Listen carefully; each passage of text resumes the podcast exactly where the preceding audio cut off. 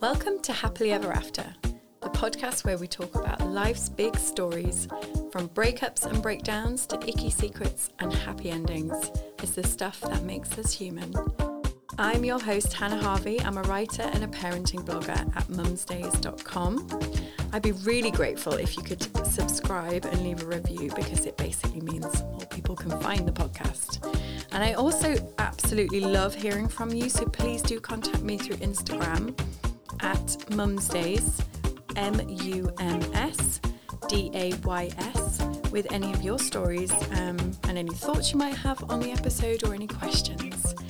You can find all the details from this episode in the show notes.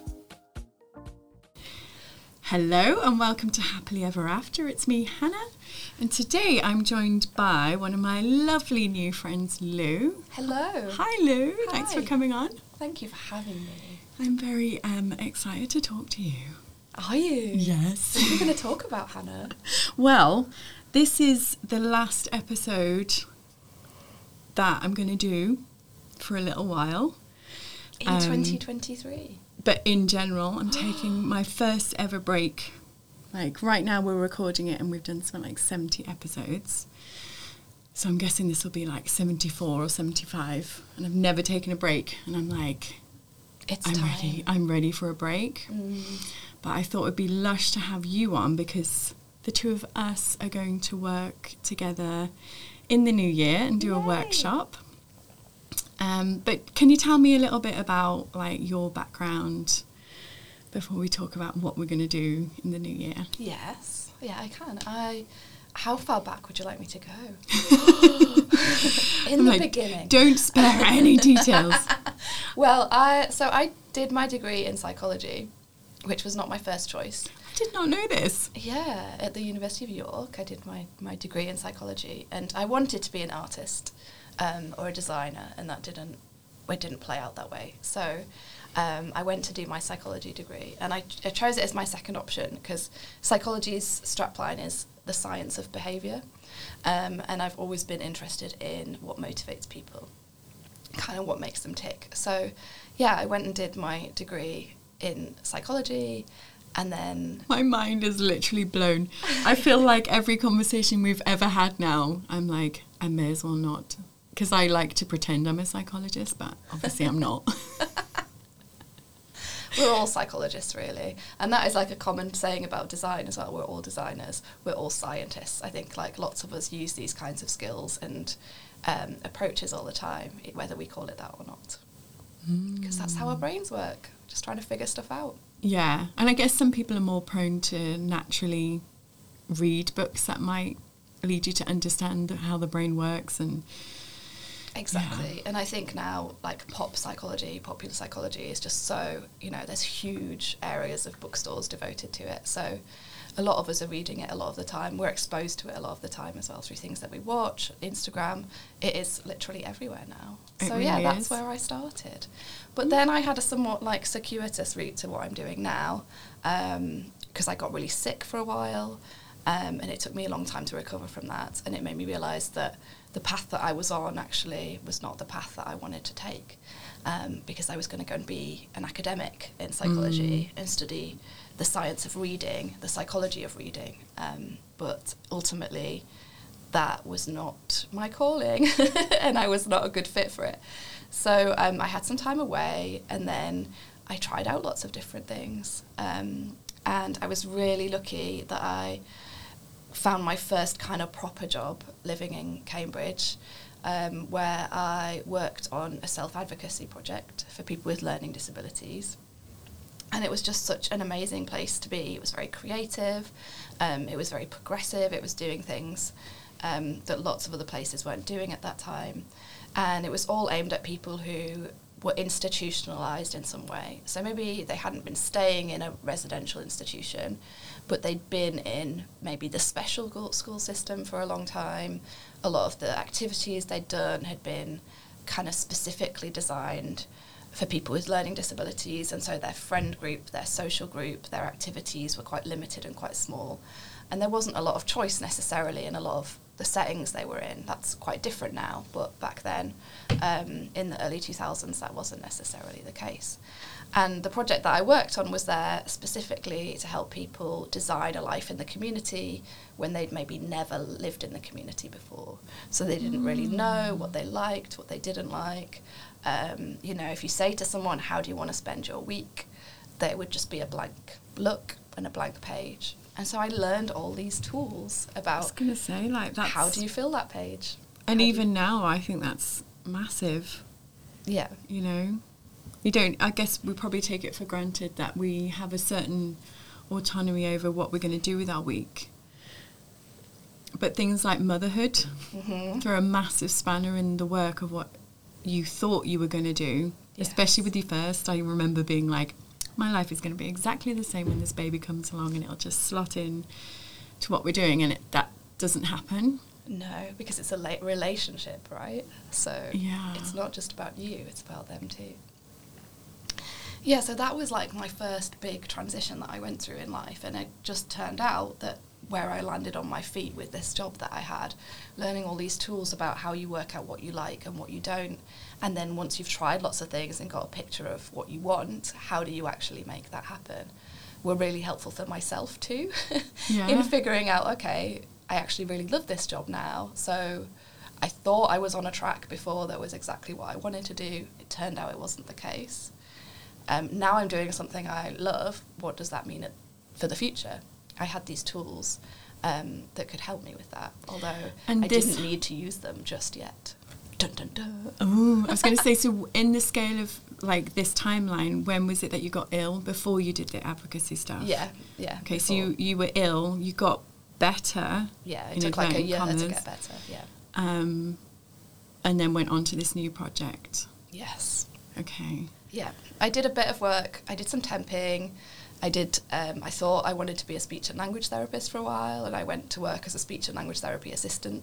But I realised that I didn't fit in the um, NHS. That wasn't a great place for me either.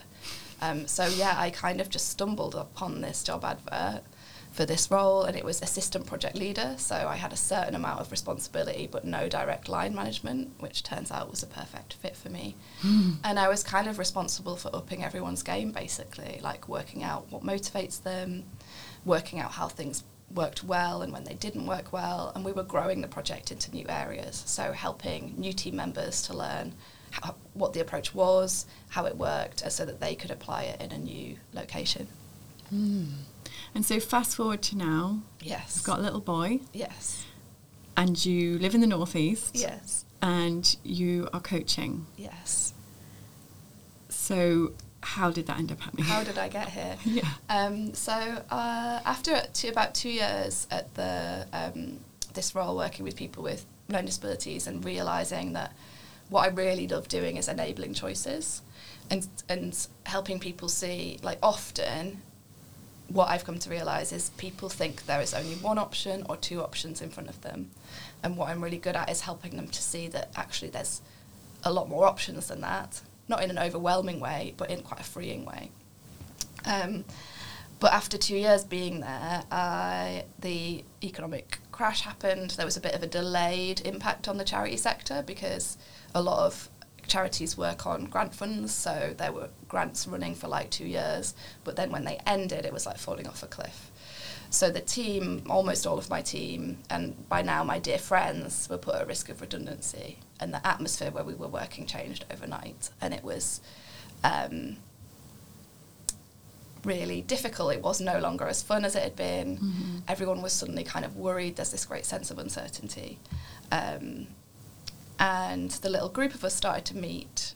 We just said, like, why don't we meet up for food um, and to have a chat once uh, once a month? And so we started to do that, and we talked about like what our hopes were for the future. We, you know, had a fair amount of time talking about how crap everything was Yeah, in the current moment Yeah. um, and how frustrated we were with everything. But we also could talk about actually what do we want from the future, and we started to call those uh, meetups "Change the World Gang" meetings, and we each brought food, shared the food that we brought, and then had a conversation around what we wanted to do from there. Um, and that led me on quite a journey that is like sort of like, how long have you got right now? but ultimately, we set up our own non-profit called the You Can Hub, um, and its mission was to help people turn the impossible into possible for themselves. Wow. And we did genuinely want to want to change the world, but we realised that um, the way to change change the world is to start with yourself. Change yourself first, understand yourself better first, and the rest will follow. And it's kind of contagious, actually, when you start doing it. People around you want to have a little bit of that magic too. Definitely. I think so. The story of you and I meeting was um, I was getting in the sea a lot at the time. It was about a month after I'd split up with a guy who really broke my heart, so I started getting in the sea. Then I had this one day where I just had a bit of a breakdown. So I was sitting by the sea, I was meditating, um, had this weird epiphany which scared me, and then I went for a really long walk and I bumped into somebody who ended up introducing you to me. And then I also bumped into Ali, who's also in our like new friendship group, over a bin fire of all things. like if that's not a sign that my life was about to change, I don't know what is. It was like the two of you came into my life, and then the third part of our group was um, sea dipping Katie as opposed to podcast Katie. Um, Yeah. and we've just started this lovely little group. Um, but yeah, you. I think we're probably always destined to meet because you also know Jambo, who is Yeah. my yoga teacher, and you still work with him Yes. mo- on a monthly basis. Yeah, when I was living in Cambridge, um, I discovered Forrest yoga, which is Forrest with two R's. So it's not like yoga in the woods, although I think that is like on my bucket list is to do forest yoga in the woods. That'd be think amazing. so nice. Um, but yeah, Forrest named for Ana Forrest. And the first class that I went to, I had an assist from my teacher who's called Ear um, in uh, bow pose. And it just felt so magical and expansive. And it was this beautiful combination of strength and flexibility that I just knew that I'd found my my yoga yeah, and I've been doing yoga for like a really long time. So it took me about 10 years to find my yoga. But yeah, it is just the exact right type of yoga for me. I love how each class starts with an intention. I love how you start with core strength before you do anything else, which um, reminds me of priming, which we'll talk about a bit when we talk more about vision boards and visualization. Um, but yeah, Ear's teacher was Jambo, and Jambo is your teacher. Mm-hmm. And I'd done, I've brought a really old vision board with me, which we'll we'll look at in a bit. Um, and it has pictures on it of the sea and the beach from when we were living in Cambridge. And this vision board I did probably about. Um, it was before we moved into the house before this one, so it must be like six, seven years old. So there was always this dream of moving by the sea. Um, and yeah, what's quite magical is that as we moved here last year from Cambridge, you were starting up Forrest classes here where they hadn't been before. And I went to my first yoga retreat since my son was born um, in June, and that's where I met the person that said, "Oh, you're into Forrest. You should meet Hannah." Yeah, And that's and that's who I bumped met into you. that day. Yeah. Yeah. I was like, ooh. So yeah, you came along to class, and then um, we went for coffee, and it was that very first coffee where I'm like, oh my god, I need loads more Lou in my life. And I was like, "I need more Hannah in my life." like it definitely is infectious. Um, just I, I find a lot of the way you work really inspiring as well. Like a lot of space for making sure that you're healthy enough to show up for your clients. Mm. Um, Yeah, So I think we all I know a lot about that. burnout. That's one of the other things I know a lot about because I've had so much experience of it, and the health condition that I have is fluid. So sometimes I'm well, sometimes I'll not. I'm not. It's chronic, which means it's long term. I'll probably live with it for my whole life, um, and so I've had a lot of phases of essentially burnout and then recovery. Um, so yeah, it might not be the lesson that I've wanted to learn in life, but it's the one that I've got. And yeah, I like helping people with that through my coaching. There's almost always a strand of figuring out how do you want to live your life and do the work that you want to do, not just what do you want to do. Mm-hmm. Um, how do you want to use your energy? How do you want it to feel? Um, that's just as important as like any bucket list of what you want to achieve. Yeah. I find, um, I don't know, it's like you go through periods of being like, right, I should, should, should, should, should. And you're on this like real um, treadmill. So, particularly, like, I absolutely love the podcast. Like, coming in and doing this is not really a hardship at all, but it does take a lot of preparation and a lot of brain power. Sure. Um, and when you're really fixated on something, especially someone like me, I can be quite single minded and uh, addictive with things like getting in the sea every day. Um, that I can end up going down one route and then forget that I need to breathe. Yeah. And- I think what you're talking about is like routines and habits. Like it's really nice to get into a rhythm and our bodies like that. And as a mum to a toddler right now, I also know like toddlers like that. It's something that we like from being quite small. But there's this kind of balance between a habit that's serving you and a habit that's not. mm-hmm. And it takes time to set up a new habit. And often approaches like the one you used with the sea dipping, where you commit to do it for a certain amount of time and you um, maybe attach it to a habit you've already got, um, work really well at changing a behaviour and committing and to doing something new and sticking to it, um, which is a little bit of a different approach to say a New Year's resolution. It's not just saying I want to do this thing next year. It's saying I'm going to do this thing every day because I think it's going to make me happy, and maybe it does make you happy, and you keep going maybe it doesn't and you need to just say actually in trying this thing i've learned that it's not for me Mm-hmm. but even if it makes you happy in the beginning eventually it can feel like a bit of a trap right Yeah, definitely. I think towards the end, I was like, it's getting colder. I'm planning everything around making sure I get in the sea. Um, and I just felt like I'd learnt the lessons that I needed and I'd met the right people. And it definitely been a real gift. But when I dropped it, I then dropped walking. And I don't know, got Yeah. obsessed with thinking, right, I need to get this book written. So I'm going to focus all my energy on that. yeah But even in books like, have you ever read The One Thing? um, no i haven't Oh, it's great. But uh, it's along the lines of focus on one thing at a time instead of trying to do everything at once. But even when you do that, he's like, don't do it for more than four hours a day, though. yes Whereas I'm like, right, I'm going into this book. I'll see you on Tuesday.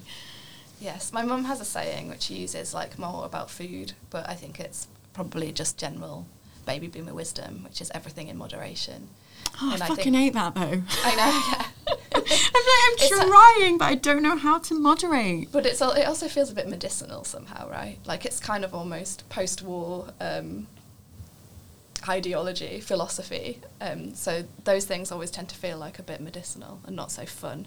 So yeah, some of this I think is about how you gamify things. So Yeah. it it fools your brain into feeling like you're having fun. Moderation is is hard for sure. Yeah, I agree with that.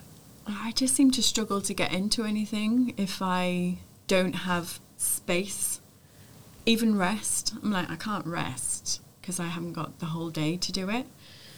Yeah, I, I feel you on that. Yeah, I've sort of been in that boat before. The, one of the things that I've been learning this year with Jambo actually is micro resting. So if you've got a minute, can you close your eyes and do some deep breathing for a minute? Can you set a timer for four minutes and you know do some alternate nostril breathing if you're a yogi, or just some box breathing um, where you breathe in for four, pause for four, breathe out for four, pause for four. Just do a few rounds of that.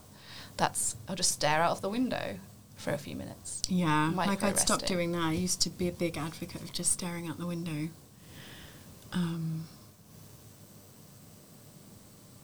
yeah, it's weird. So I had this like moment of burnout over the weekend where I was like, I have to stop because it just felt too overwhelming. Yes.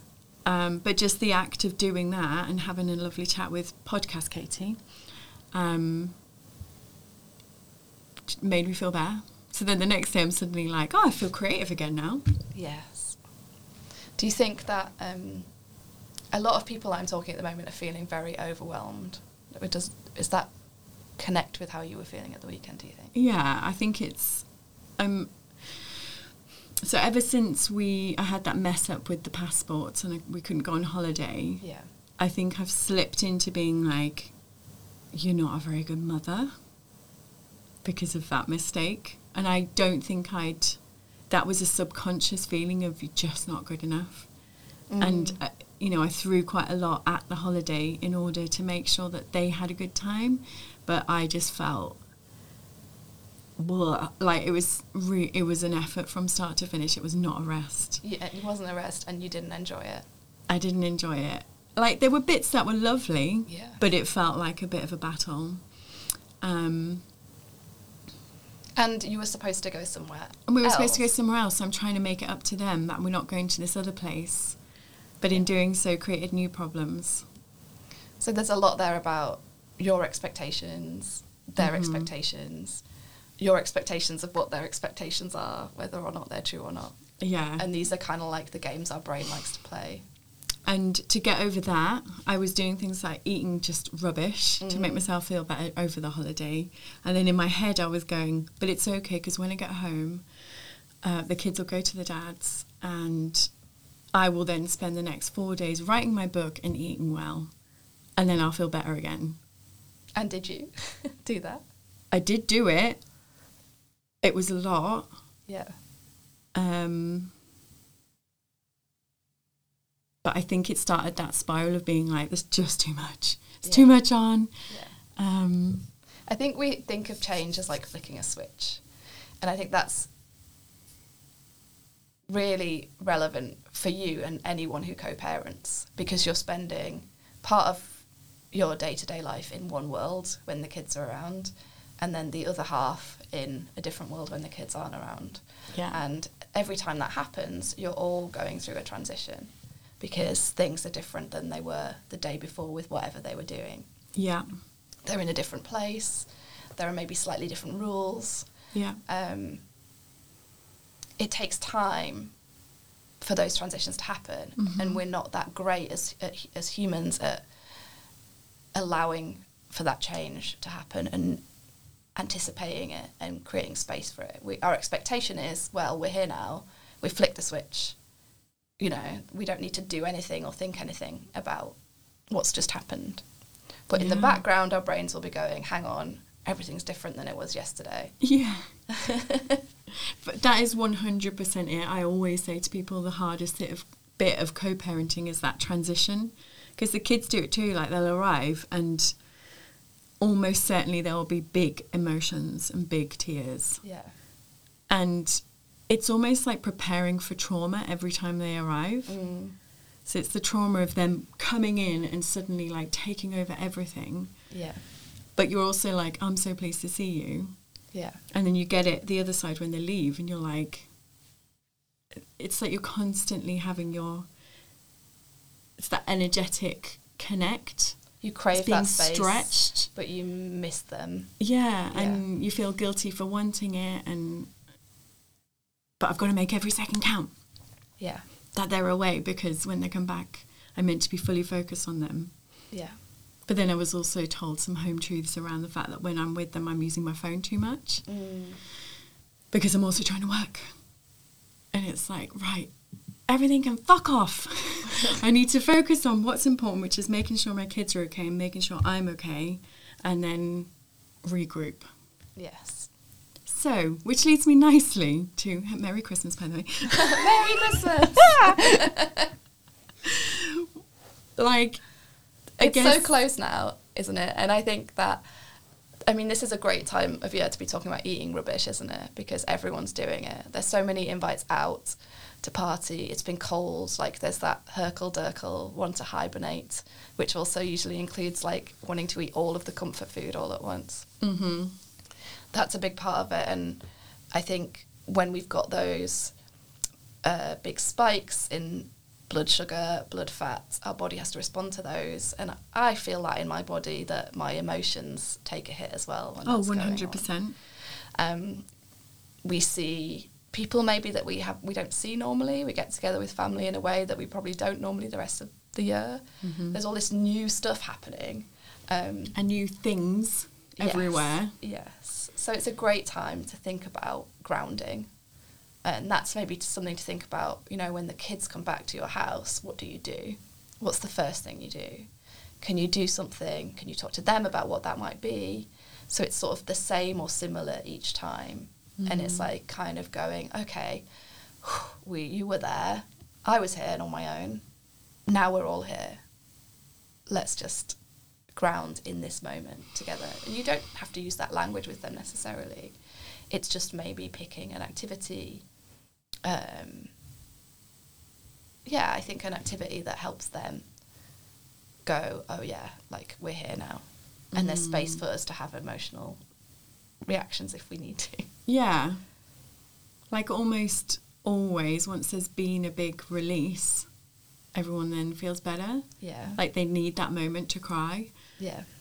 Uh, and when it comes, I'm like, oh, good, they're crying now.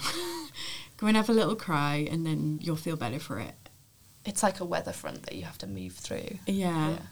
And like you say, giving space for that and just knowing it's going to happen, but we're okay and we're all going to breathe.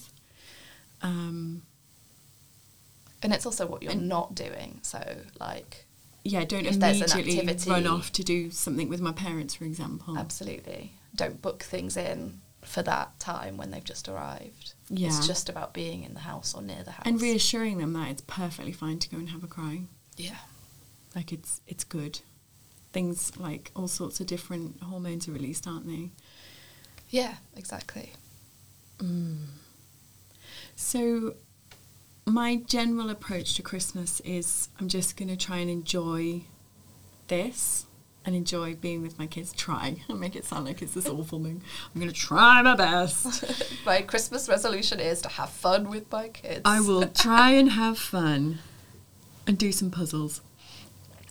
Um, but going into the new year, there c- you, I can put a lot of pressure on myself to be like, right, I'm going to eat shit this week because next week it's New Year and I'm going to take the world by storm and I've got this, that, and the other thing to do. How can I reframe it? How can I read? Please make it better for me. Well, I think the first thing is you don't have to change it. I think that's the first thing. It doesn't mean you're doing it wrong. Um, I think that one of the downsides of the kind of pop psychology and well-being um, movement that's part of our culture now is that we're often in a fix-it mindset. You know, there's a way to do things that is doing things right, and I just need to fix everything, and then it would all be fine. But one option is things just continue as they are, as they have in Christmases before, and that's okay. At least you know what you're in for and what you're expecting, right? Yeah. So that's kind of your first point is nothing actually has to change. Um, and then I think the second thing is what actually do I want to be different? How will I behave in this vision I have in my head um, that means that I will probably enjoy it more? Does that mean I'm putting my phone down? Does that mean you'll enjoy it more? What are the things that mean that actually in the moment you enjoy it more, do you think? Mm. I think probably putting a focus on making sure I get out is Uh-huh. really important for me Yeah. because it can be really easy to be like, oh, let's all just stay in and In you go on your separate devices and I'll sit here and eat bagels Yeah. in survival mode. Yeah. So being like, actually, my need is we'll walk to the park Yeah. every day hmm and I'll feel better for that. And making a commitment to do that kind of thing rather than just surviving it. And you can have that conversation with your kids as well. They're Yeah. old enough now that you can say, "What do you need each day?" Yeah. Um, and have a dialogue and make an agreement together between the Mhm. three of you of like, okay, uh, we're going to go outside every day, and maybe s- add some other things in that mix too that they come up with. hmm Definitely. And then going into New Year, you and I have got um, a workshop planned, which I'm super excited for. Uh, so that is the 6th of January in Whitley Bay, so any local people, please do join us. But the plan is we'll do restorative yoga to kind of set intentions, and then you're going to lead us in vision boarding, We're going to make some vision boards. Yeah, exactly. which I'm really excited about. Yeah, so I mentioned before that the reason I fell in love with Forrest yoga, or one of the reasons, is because you always set an intent at the start of the class. And I think that aligns really closely with the way that I work as a coach in helping people and the way that I found helps me in my life is setting an intent first. What am I actually wanting to get out of whatever change I'm making? Or sometimes change happens to us, right? Like the pan- pandemic is a really recent example of that. Change happened to us. How do we want things to feel as that change is happening? So, with Christmas coming, you might choose your intent. How do I want to feel each day? And that's your main focus. And a lot of what we t- we've been talking about um, is this relationship between what we think, what we feel, and what we behave, and that and how we behave. And that's almost like a cycle. So we can change any one of the things in that cycle. Changing how you feel is pretty hard. I don't know if you've tried to do that before. Many times I will not feel angry. I'm doing my best not to feel like that's an absolute twat. yeah, that's exactly it. Doesn't really work so well. I don't tend to work on that one so much in its own right, but you can influence it through the other ones. Yeah. You can change how you fi- how you think and how you behave. And changing those things ultimately changes how you feel. Exactly. Yes, that is the magic of your brain. Is if you change your behavior, you'll probably change how you think and you'll change how you feel. Yeah. So if you decide I'm going to go outside every day for the kind of, you know, 10 days of the holiday season, that will probably change how you think and change how you feel. Yeah. Um, you can also change how you feel and how you behave by changing how you think, and that's where vision boards come in. And I've brought a couple here. I know for people listening in, they might not be able to see them. This will go on a reel on Instagram though. For the benefit of Instagram, here's one of my old vision boards from I think six or seven years ago, and it's basically a massive piece of paper, and I've um, torn up loads of images from different magazines um, and just stuck them down. And I remember doing this. Um, I was babysitting for a friend's kid, and she stuck a leaf on, which is now very brown and kind of um, and that was really nice actually because she could see obviously that we were out in the garden when we did it, we were out in nature, and that was also a lot of what was reflected on my board. And she stuck some images down too that she took home. And the reason the moon is in the middle was because I wanted to live more seasonally in kind of alignment with the seasons. And there's lots of other things on there like colourful, healthy food. Um, there's time with friends and family. There's something on here, maybe it's this one where there's someone playing a guitar. Because my husband plays guitar, we play music quite a lot with his family. Um, there's bare feet on the beach and the sea. Um, so this was back when I was living in Cambridge, which is about as far from the sea as you can get, long before um, we moved here. So that's one example of a vision board. And I've brought a digital one too that I printed out because you can also make it um, on a, an app, say like Canva. You can capture digital images and cut and paste them all together and then have it printed out. And the idea of vision boarding is that you can trick your brain because it doesn't know the difference between what's real and what's imaginary. So this is focusing on that part of the cycle, how I feel, how I behave, how I think. It's focusing on the how I think part. And you use the vision board once you've created it as a kind of primer. So you can look at it every day.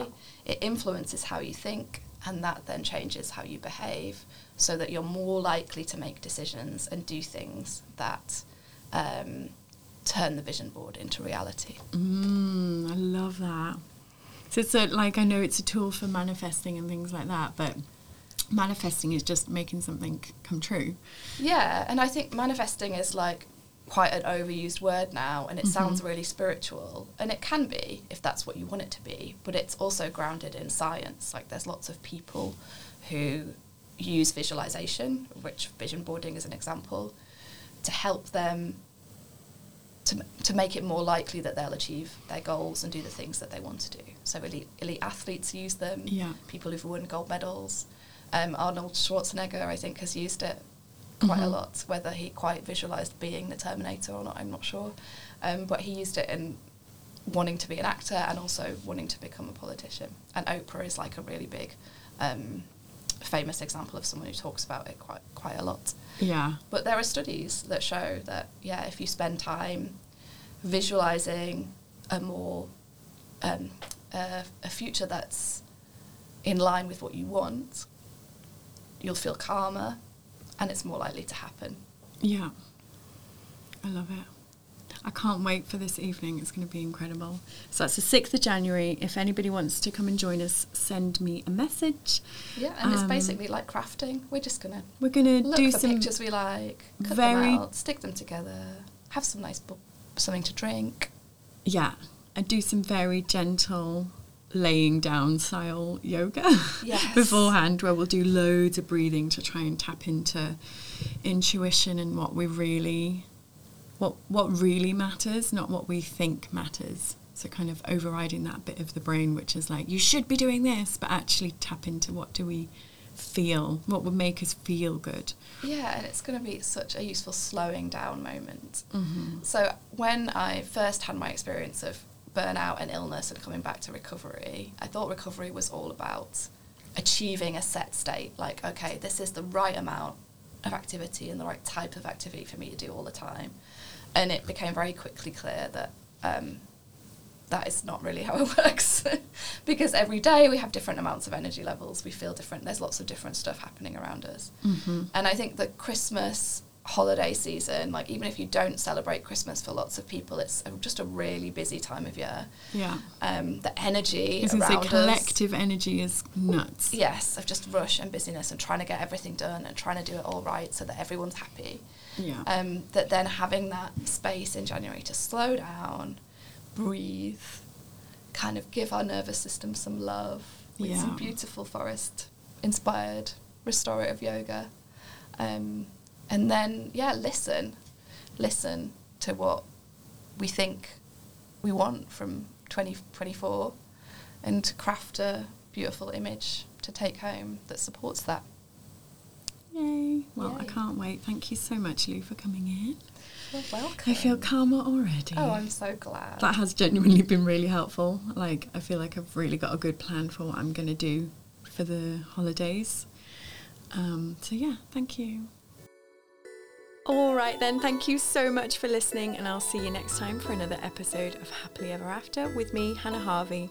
It would be wonderful if you could leave a review and subscribe. And of course, if you have a friend who might enjoy this episode, please do pass it on. For anything else, you can get in touch with me either through Instagram at mumsdays or my website mumsdays.com.